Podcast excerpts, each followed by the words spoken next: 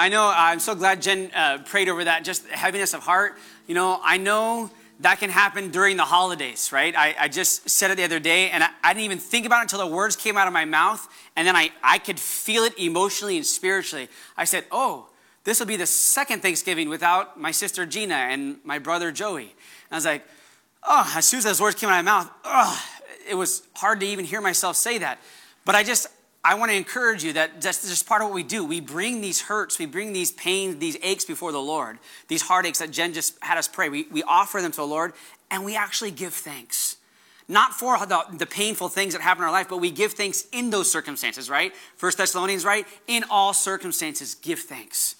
That is the will of God for us in Christ Jesus. And so that's what I do often, not to not go through the, the grieving process, but it's just, it changes. Instead of me being heavy and burdened, I can actually, in, actually enjoy the holidays. I can actually enjoy my family that is there. I can look back with fondness of all the funny and silly memories I have with my family that's not here. And so I just want to encourage you with that. My message is not on that this morning, but I just want to hit that for those that need to hear that, that give thanks right? With a grateful heart, even when things aren't going the way we want them to go, even when there's heavy things in our heart, would you just choose to give thanks in that and watch how the Lord comes and ministers to us as we give him thanks? Amen? Um, so I'm going to talk this morning about Thanksgiving. Um, the first half of the title of this morning's message is The First Thanksgiving, and we are not going to talk about the pilgrims and Indians. Um, so, really quick, there are lots of stories in the Bible that I could reference and claim as the very first Thanksgiving, but is there anything that comes to your mind? A Bible story, Sunday school trivia. Are you thinking of any stories in the Bible where people gave thanks that maybe your pastor is going to say that could be it this morning? Can you think of any stories in the Bible where people gave thanks? Anyone willing to share something? All right, one there. Ooh, that's a good one. I like that one. They were rejoicing and praising. Yep, I love that one. Shepherds got to hear Jesus was being born. Yeah? When they came out of Egypt, yeah, there was singing, there was dancing, there was celebration. That's a good one. So you guys are, I'm just trying to stir up your thoughts. What is the pastor going to say is the very first Thanksgiving? Can I give you a hint? Let's see if we can get there, actually. Uh, so it's in the Old Testament. So that would say not the angels, because that's New Testament. Angels telling the shepherds, that's New Testament. Old Testament. And actually, I read from Psalm 105 this morning and that was a psalm of thanksgiving, and it's the very first time that psalm was given in public. So that should give you a clue already. Who wrote Psalm 105? Any guesses? David, all right.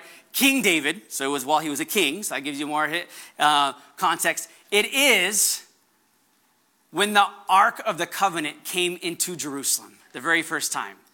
When his presence came home right? So that's the title of this morning's message. First Thanksgiving, a home for his presence. And um, if you want, we're going to get there in just a second. Um, we're going to look at, um, it First Samuel, Second Samuel? Now I'm getting confused because I have so many references in both. Um, it's First, Second Samuel. Second Samuel chapter 6. If you want to get your Bibles ready, if you don't have a Bible, you probably have a phone with an app. You can do that. If you have neither, there's a Bible in the pew in front of you, and that's actually New King James. That's what I'm reading from this morning. So if you have an app and you want to choose which translation, it'll just be easier. You can choose whatever translation you want. Uh, but I'm going to read from New King James all this morning. Um, so this morning's message is from that, and I'll, I'll read to you. I'm telling you to go to Second Samuel, but really quick, the same story is chronicled in First Chronicles.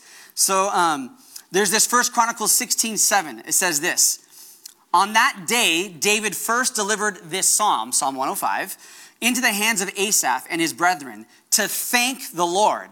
And then it says, Oh, give thanks to the Lord. We, we read that this morning. So we are reading the story this morning of this psalm of thanksgiving being given for the first time. David wrote it. It was his own personal psalm of thanksgiving. He gave it to Asaph, and then the whole nation did it. So there's this whole nation giving thanksgiving. So that's kind of where I'm coming off. This is the very first thanksgiving. Um, if you read in First Chronicles the same story, First Chronicles 16:3, it says this about this day. It says David, then David, he distributed to everyone of Israel. Do I have that one? Yeah, perfect. Both man and woman, to everyone a loaf of bread, a piece of meat, and a cake of raisins. Is it sounding more and more like Thanksgiving? It says the whole nation of Israel, an entire nation, had a feast. That's what we are doing this week, right? Our nation of America has Thanksgiving. And I remember when I was in college, um, I traveled actually, uh, I was studying abroad in Israel, and I went to go visit one of my other friends who was studying abroad in England. And my wife, who was only my girlfriend then, showed up unannounced in England. And we had this incredible Thanksgiving celebration holiday week in England. And we wanted to have a Thanksgiving meal, and we realized, oh, England doesn't celebrate Thanksgiving, do they? So there's no turkeys there, there's no nothing. And so we had to figure out how to do that in a different country. And I'm saying that because Israel was the only country giving thanks to the Lord. And I, and I love that. They were the ones that served Yahweh. And so it was a national holiday. I'm just giving credence to why I'm saying this is the very first Thanksgiving, right? It doesn't really matter, but I'm just trying to give it to you in biblical context. And I love that it says they got a loaf of bread. Everyone, everyone in the whole nation, King David gave presents. It wasn't Christmas yet, but he was giving presents to everybody. It says everyone, man and woman, got a loaf of bread, a piece of meat, and some sweets, right? A cake of raisins. And that sounds like Thanksgiving to me. And as I'm saying that, I'm already craving. It is one of my favorite meals of the entire year. I love turkey, mashed potatoes, and gravy. And I think I love it so much because I can have mashed potatoes anytime, but these mashed potatoes, the way my family makes it, Jen's family, it's actually most of the food comes from my wife's side of the family, and um, and they just know how to make good food. And so when I watch them make mashed potatoes, it's not just potatoes that are mashed. It's like I don't think they even measure. It's just chunks and sticks and sticks of butter. It might be more butter than potatoes, I don't know, but it tastes great and it's so good. And so I love that. I love that the gravy, uh, I don't know if she's gonna make it this year or not, but our aunt, Jen's aunt, makes us gravy and she imports the mushrooms from Poland. It's because that's where she made them the very first time. And so it's got to come from there. And so it's like this thing that you don't get all year round. Like, like, it only happens on this Thanksgiving meal. And so I love that. And so I'm just trying to get you all hungry already for it, right? Um, but this is what David's doing. He's, he's instituting a holiday. It's a celebration. He says there's got to be food. We've all got to be eating food. And I, and I love that. So there's this psalm, this public thanksgiving. The whole nation's doing it. There's food. Um, but really, it's centered around the Ark of the Covenant. And when I say Ark of the Covenant, I'm going to use that as synonymous for the presence of God that it says that in the Old Testament, when they created the Ark of the Covenant with Moses, right, that that was where the presence of God dwelt, right? And then the presence of God would begin to move that pillar of cloud, pillar of fire, and it would move and they would pack up the tent and the Ark of the Covenant and they would follow the presence. And then whenever the presence stopped, they would put the Ark of the Covenant and put the tabernacle there, and the presence of God dwelt over the tabernacle, over the Ark of the Covenant. And so we know that Holy of Holies, right? That's only one man on one day could go into that place, into the presence of God on the mercy seat where God dwelled with man in the Old Testament. Then we know Jesus came, Emmanuel. We know the good story, New Testament. Jesus is everywhere, right? He's here, that we are the temple of the living God. I love all that. But there's this Old Testament story where the ark represents the presence of God Himself. And so there's this celebration that it made it home. It's the first time the Ark of the Covenant. It's been in Israel for decades, for hundreds of years. And this is the very first time it's actually coming into Jerusalem. Some more probably biblical trivia, you probably don't really care, but I'm giving it to you anyways. Um, David, there, there was no Jerusalem before David. There was Jebusites lived in this pagan town, and David conquered it and then called it Jerusalem, right? And so we know the story of David that he wanted to build a temple, and God's like, nope, you can't build a temple. Your son Solomon can build a temple. But it all starts here, this very first Thanksgiving, the first time the presence of God on the Ark of the Covenant goes where it belongs, where Abraham went to go sacrifice Isaac on Mount Moriah, on the Temple Mount, right? There's just so much history and so much context, and this is all culminating on this first day of Thanksgiving. And so that's why I'm, I'm bringing it up this morning. But really, it's because there's three homes. As we're about to read through 2 Samuel 6, you'll see three homes referenced, and, and there's a home for the presence of God. Um, so let's see. If you, again, if you have your Bible, I'm going to read it. We're going to read an entire chapter, 23 verses. This is pretty rare that I read an entire chapter for you on Sunday mornings because I'm trying to talk really fast and get a lot of information in. And this time we're just going to read it. And let's see if you can find three homes listed in this story. So 2 Samuel chapter 6, I'm in verse 1, New King James. Here it goes. On purpose, I don't have it up there so that you get your fingers dirty. Again, David gathered all the choice men of Israel, 30,000, and David arose and went with all the people who were born who were with him, Baal Judah, to bring up from before the ark of the God, whose name is called by the name the Lord of hosts, who dwells between the cherubim. So it's kind of referencing who God is and the Ark of the Covenant. So they set the Ark of God on a new cart and brought it out of the house of Abinadab. Catch that? House, which was on the hill. And Uzzah and Ahio, the son of Abinadab, drove the new cart. And they brought it out of the house of Abinadab, which was on the hill, accompanying the ark of God. And Ahio went before the ark. Then David and all the house of Israel played music before the Lord on all kinds of instruments of fir wood, on harps, on stringed instruments, on tambourines, on sistrums, and on cymbals. And when they came to Nachon's threshing floor, Uzzah put out his hand and, on the ark of God and took hold of it, for the oxen had stumbled. Then the anger of the Lord was aroused against Uzzah, and God struck him there for his error. And he died there by the ark of God. And David became angry because of the Lord's outbreak against Uzzah. And he called the name of the place Perez Uzzah to this day. David was afraid of the Lord that day. And he said, How can the ark of the Lord come to me? So David would not move the ark of the Lord with him into the city of David. But David took it aside into the house of Obed Edom and all his household. Now it was told King David, did I read that right? Oh, verse 11. The ark of the Lord remained in the house of Obed Edom the Gittite three months, and the Lord blessed Obed Edom and all his household. Verse 12. Now it was the king, it was told King David, saying, The Lord has blessed the house of Obed Edom and all that belongs to him because of the presence or the ark of God. So David went and brought up the ark of God from the house of Obed Edom to the city of David with gladness. And so it was when those bearing the ark of the Lord had gone six paces that he sacrificed oxen and fatted sheep. Then David danced before the Lord with all his might. And David was wearing a linen ephod. So David and all the house of Israel brought up the ark of the Lord with shouting and with sounds of the trumpet. Verse 16 Now, as the ark of the Lord came into the city of David, Michal, Saul's daughter, looked through a window and saw King David leaping and whirling before the Lord, and she despised him in her heart. So they brought the ark of the Lord and set it in its place in the midst of the tabernacle that David had erected for it. Then David offered burnt offerings and peace offerings before the Lord. And when David had finished offering burnt offerings and peace offerings, he blessed the people in the name of the Lord of hosts. Here's Thanksgiving right here, verse 19. Then he distributed among all the people, among the whole multitude of Israel, both women and men, to everyone a loaf of bread, a piece of meat, and a cake of raisins. So all the people departed, everyone to his own home. Then David returned to bless his household. And Michal, the daughter of Saul, came out to meet David and said, How glorious was the king of Israel today, uncovering himself today in the eyes of the maids of his servant, as one of the base fellows shamelessly uncovers himself.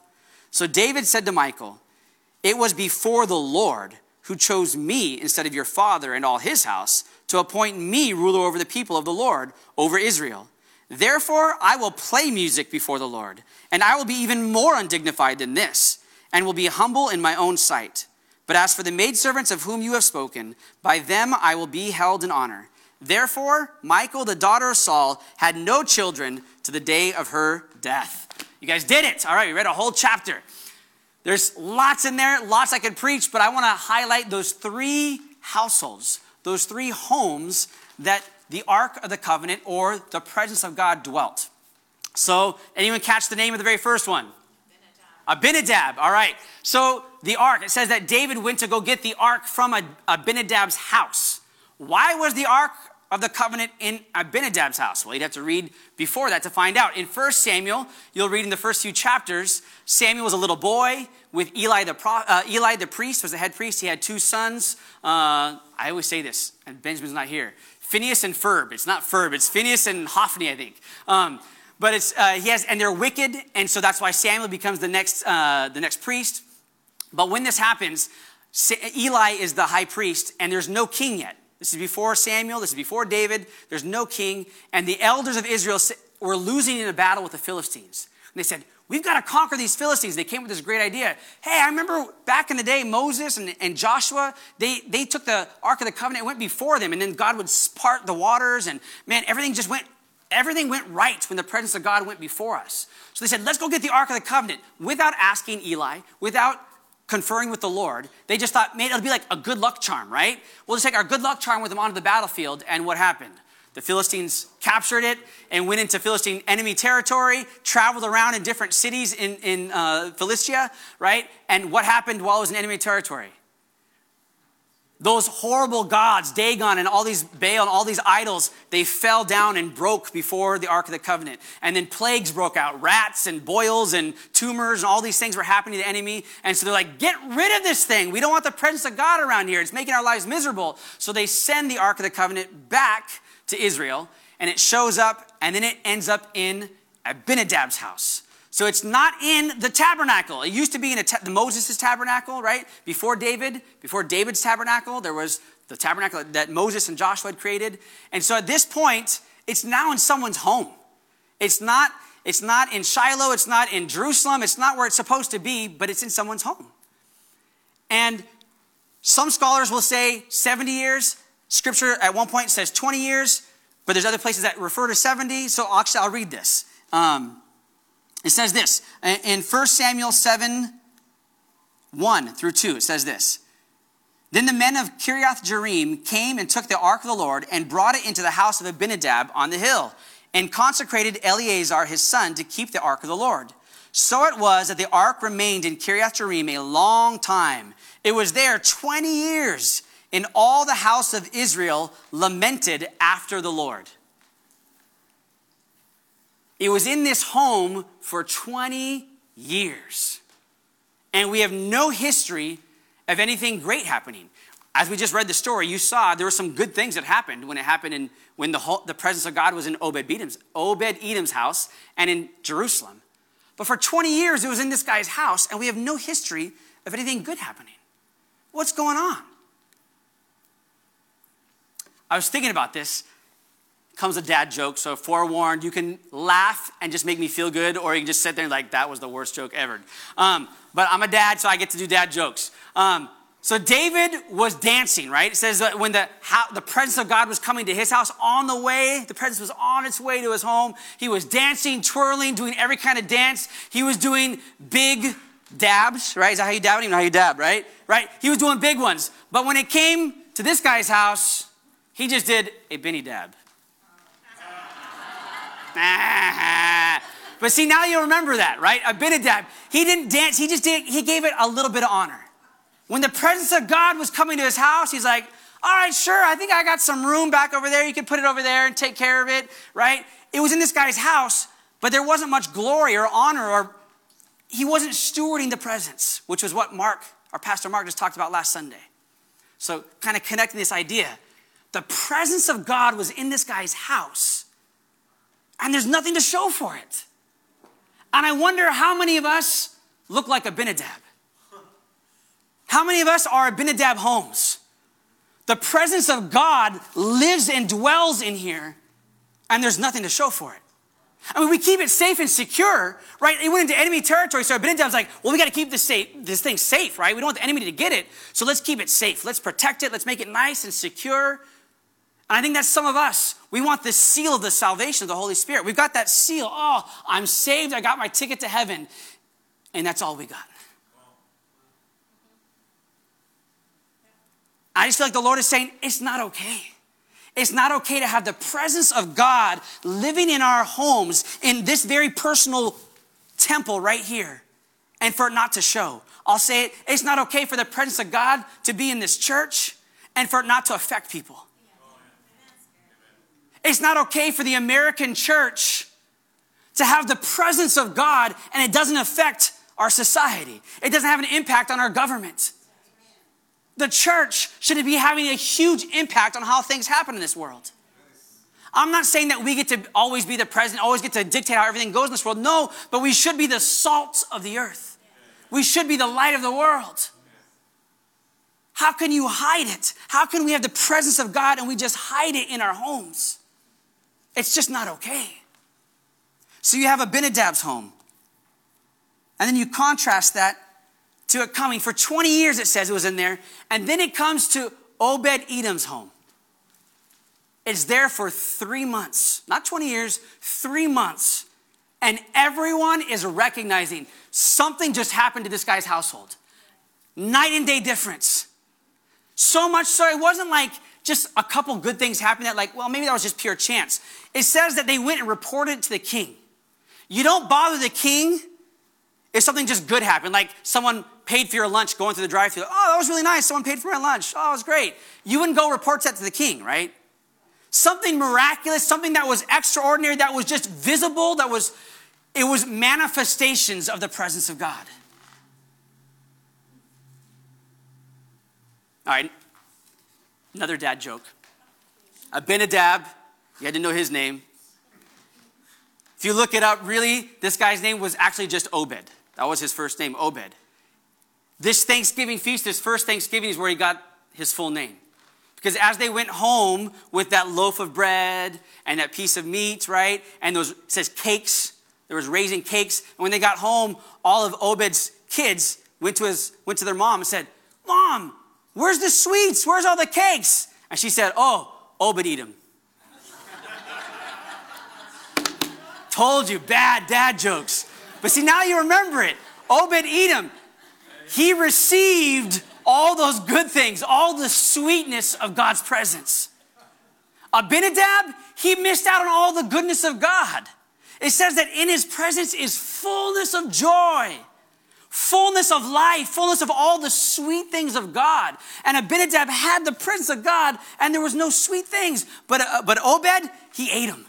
I want all that God has. Anything he's got for me, I want it all. I want it all, right? When I go Thanksgiving, there's all kinds of food on our island in the kitchen. I don't want just the turkey and gravy. I want it all. I got to try everything. Someone's bringing something. I got to try that, some of that, right? I want it all. And I want us to be the same way. That the presence of God, I want whatever's available in the presence of God. If there's holy laughter, sign me up. If there's speaking in tongues, sign me up. If there's peace that surpasses understanding, sign me up. If there's people in the presence of God leaving their pews, coming up front and enjoying the presence of God, dancing. I, I saw uh, someone do that today. I saw that people doing that last Sunday. Pastor Nick got off the stage and enjoyed the presence of God. And then I saw my son I don't care what everyone else is doing. I want to enjoy the presence of God. I love that. I want all there is the presence of God.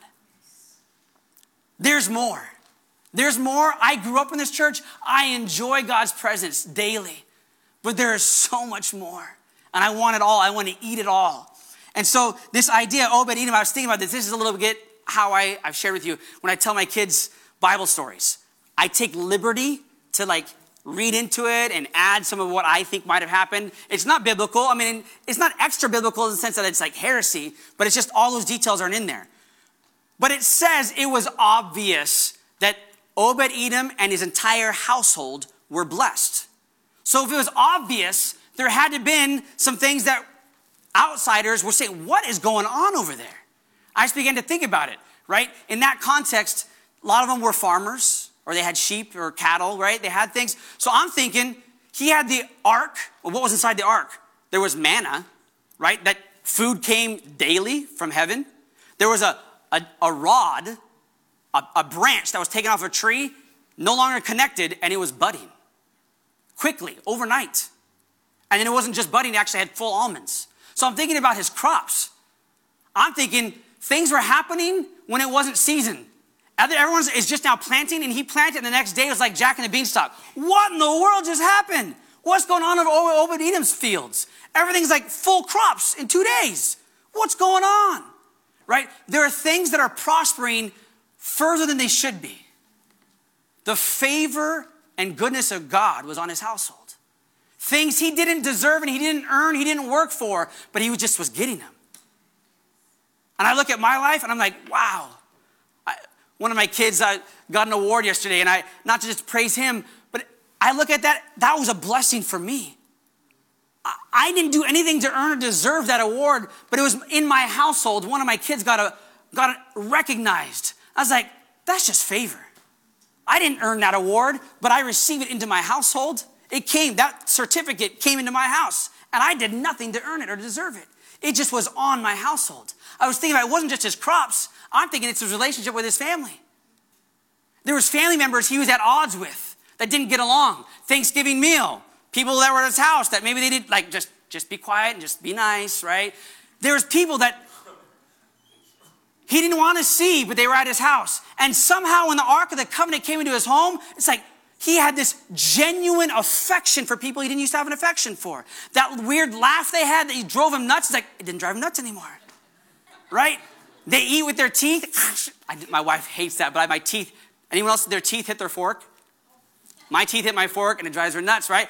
I, there's things that she does that I can make fun of her. She's like, you do that and I don't do that, right? There's things that our family members do and it drives us nuts. But somehow relationships were being mended. There was peace in his household. Kids were honoring mom and dad. Teenagers were doing chores without being asked. right? Miracle. Had to been the presence of God, right? There just was things happening at home that everyone was recognizing something is different. And I'm wondering, that's what I want this Thursday. That when I have family and friends come to my home, they're saying, something is different about this house. Something's different about this year. Last year we mourned some of our family members not being here, but this year there's just a joy. There's a sweetness, there's a warmth, there's a gladness, there's affection, there's brotherly love. Everything was getting better in his household. He almost had like that fable. This is not biblical, right? But I, it comes to my mind often is that I don't even know the story very well, but it's, it's King Midas where everything touched turned to gold. Is that the right story? It's kind of like that. He's like, hey, I've never planted corn before. Let's try it out. just threw a seed on it. All right, a whole crop of corn the next day, right? Anything he touched, it just prospered. It's, I think his wife and all the women in his entire house, it wasn't just, you know, the nucleus family, right? We'll see here in a second. It's dozens and dozens and dozens in his household. So his wife and all his children, all his daughters and all his women, somehow they were getting more beautiful inside and out. And the men, they were getting stronger spiritually and physically. How do I know that? Because scripture actually says some of this. It talks about Obed Edom in other places in the context of this Thanksgiving story back in Chronicles. So I'll read it to you. In 1 Chronicles 16, 37 through 38. You don't have to turn that, I think I have it up here. Uh, yes. So he left Asaph and his brothers there before the ark of the covenant of the Lord to minister before the ark regularly, as every day's work required. And Obed Edom, with his 68 brothers, including Obed Edom, the son of Jeduthun, I don't know how I say that, and Hosah, to be gatekeepers. He had 68 brothers. And I'm going to read this. All of his brothers became gatekeepers in David's tabernacle. That's miraculous. Every single one of his siblings, and I'll say 68 brothers, probably had some cousins or half brothers. Even then, half brothers, right? It gets messy. It says every single one of them got a job at the church. It gets better. So that's one. And then in First Chronicles 26, verse 8, it says this all these were the sons of Obed Edom. They and their sons and their brethren, able men with strength for the work. 62 of Obed Edom. So not only, it says he has, if you read further, he has eight sons, and then he has all these grandsons. So not only all of his brothers, but now all of his 62 sons are working in the house of the Lord. Every single one of them. And it says they had strength. They became, if you kind of get the context here, they became the elite Navy SEALs of the day. They were, think about it, the most, who do we have protecting our president, right? The Secret Service. It's not just some Joe Blow cop, right? That becomes a Secret Service. It's our elite forces that come back from being trained in boot camp and then, okay, I'll protect the president. That's Obed Edom, his entire household. Even after the ark leaves his household and goes to Jerusalem, he's like, Yeah, but wherever your presence goes, I'm going with it.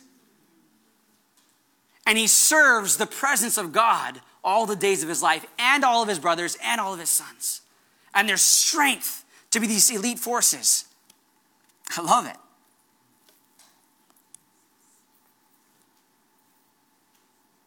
All right, so finally, the third home, right? Abinadab, Obed Edom, the third home. Now we know that's David's house, right? David prepared a place. And it's interesting, I, I could preach on this really long. But it's interesting the progression. David, in the beginning of this chapter, he's the one that wanted the presence of God where he lived. But in the process of going after the presence of God, some things happened that were difficult, right? In the process, he was celebrating and he was bringing it, right? And it says he was sacrificing animals, he was celebrating, he was doing everything right that he knew how to do right. But there was something that lingered from Abinadab's house. He listened to the priests of Abinadab. He didn't go back to the word of God. You can read this in Chronicles. He didn't bring the ark the way it was supposed to be carried. The presence of God was to be carried on the priest's shoulders. But instead, they put it on a cart pulled by oxen. Where did they get that idea? I looked it up. I, again, this isn't like scholar, like I know for a fact other scholar. I just was reading the story. It says previously in the Old Testament that the priests carried it. Everywhere Moses took it, Joshua, the priests carried it. The only other time I could find a cart doing it was when the Philistines wanted to get rid of the presence of God. They put on a cart and had some cows bring it back to Israel. So 20 years later, Abinadab says, Oh, we're going to move the cart again? Oh, let's get a cart. And let's put it some cows or oxen pull it. They missed it. They missed what, how to carry the presence of God. And David was excited for the presence of God, but he did it in the wrong way. Sometimes I can have my heart's desire is right, but if I'm not looking to God's word, I'm not finding out how he says to do things, things aren't going to go right. There's guidelines, there's structure, there's things that teach us how to live our lives. I'm not led just by gushy mushy feelings in God's presence. He gives me specific things to do. There's righteousness, there's things that I have to follow that I don't feel like doing. And David didn't go back to the word of God, he listened to Abinadab. And then, in the process of desiring the presence of God, something happens, right? Uzzah reaches out and touches and grabs a hold of the, of the ark and he dies. And if you remember in the story, it says David got angry. David got frustrated. David got confused. And I feel like God wants to deal with this in the church, me personally, us here, but I feel like the church at large. There's something about the presence of God that everyone desires more of God. Every Christian wants more of God. But somehow there's things that happen in the presence of God that look scary, that look strange. And people get offended with the presence of God. And God's saying, we've got to deal with this.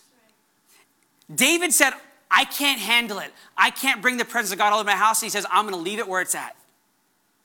Because of a bad experience, he let go.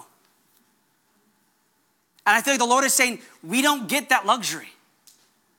We don't get to say, well, I had a bad experience. Someone prayed healing, it didn't happen, and so I don't pray for healing anymore. That's not okay. You had a bad experience. Okay. I went to camp one time and they were forcing everyone to speak in tongues. That means I don't believe in tongues now because they did it wrong. No, it's not okay. I've witnessed bad things. I've witnessed people do things in the flesh. I've witnessed the enemy come in and bring confusion. But it doesn't mean that I can't still hunger and thirst for his presence. Hmm. It's interesting. I never paid attention as I was preparing this message. I mean, I read these details, but it never stood out this way before. It said that Abinadab's two sons watched over the ark as it was leaving his house. It says that one went in front and one went behind. Uzzah was the one that was behind. While David and the king were dancing and rejoicing. That priest, he was watching David, just knowing the presence of God is behind me. But the priest, Uzzah, who was behind the Ark of the Covenant, he was trying to, again, protect it, trying to manage it and steward it. And he saw something that got a little off kilter. And he says, Oh, I better fix that. I better correct that. And God says, Don't you dare touch it my logic, my mind, I want to control things. I don't want things to get out of control. I don't want a church where people come up here and look too crazy. Ah, what are people going to think? At some point, I don't get to control the presence of God. I don't get to manipulate and say, this is the only way it can happen. Hmm.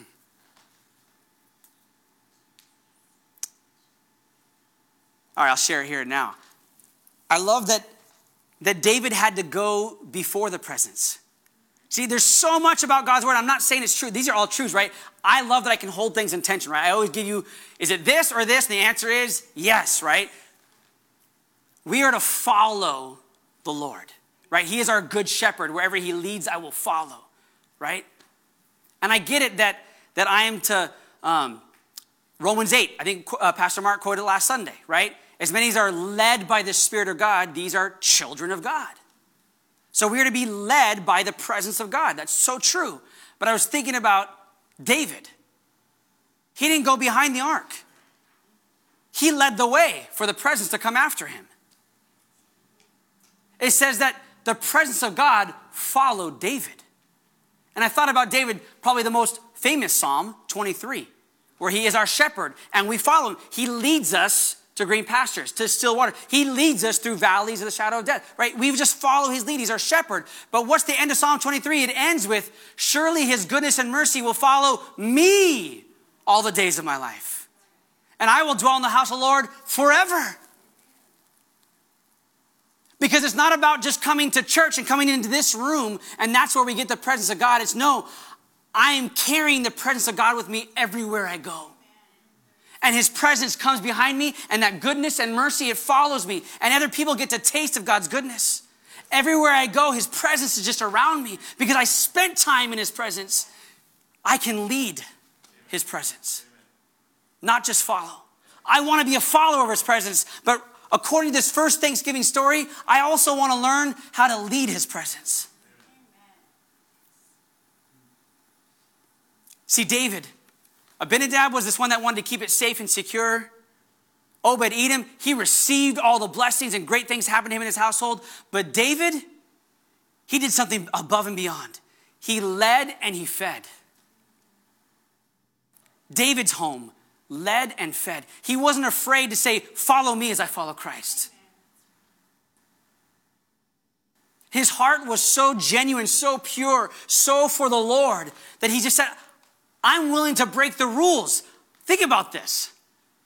There were rules that Moses wrote down of how there is to be the Ark of the Covenant, how there's a tabernacle, and this is how you praise God. This is what the priests are supposed to do. And then we read the story about that one priest, Uzzah, who touched it when he was supposed to touch, drops dead.